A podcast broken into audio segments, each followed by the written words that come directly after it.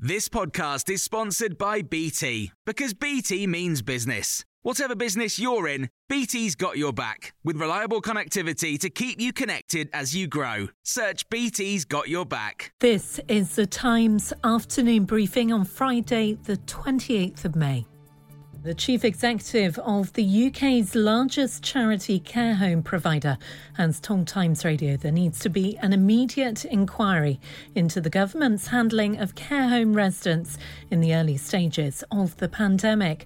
Matt Hancock has denied claims made by Dominic Cummings, alleging he lied about the level of testing being offered to residents who returned to care homes from hospital. Sam Monaghan, chief executive of the MHA, says he feels extremely let down by the government. In the first wave, almost a half of all the people who died were in care homes. So you're talking about 20,000 people out of 400,000 people in, in residential care died, and 20,000 people in the entirety of the rest of the population died during the first wave. And that just highlights that there was no support and that we were abandoned as a sector during that first wave. The Business Secretary Kwasi Kwarteng has told Times Radio that the government can't give guarantees now that all COVID restrictions will end as planned in England on June the 21st. Cases of the variant first identified in India doubled in a week. The hospitality industry has warned that postponing the plans, which include dropping all social distancing measures, would be devastating.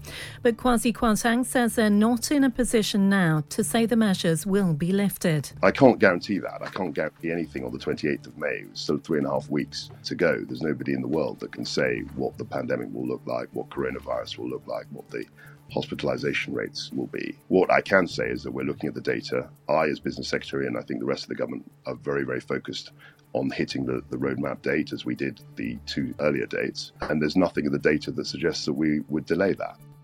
Home Office data shows more than 1.5 million people flew into the UK between January and April when borders were meant to be heavily restricted. Labour says the figures show the government's border policy is weak and dangerous. The former Manchester United footballer Ryan Giggs will go on trial next year, charged with allegedly assaulting his ex girlfriend, Kate Greville, and controlling her throughout their relationship. In a 15 minute hearing at Manchester Crown Court this morning, the date was fixed for proceedings to take place at the same court on January the 24th. The Wales boss has previously denied the charges and issued a statement saying he looked forward to clearing his name. You can hear more on these stories throughout the day on Times Radio. Hey, it's Paige DeSorbo from Giggly Squad. High quality fashion without the price tag? Say hello to Quince. I'm snagging high end essentials like cozy cashmere sweaters, sleek leather jackets, fine jewelry, and so much more. With Quince being 50 to 80% less than similar brands and they partner with factories that prioritize safe ethical and responsible manufacturing. I love that. Luxury quality within reach. Go to quince.com slash style to get free shipping and 365 day returns on your next order. quince.com slash style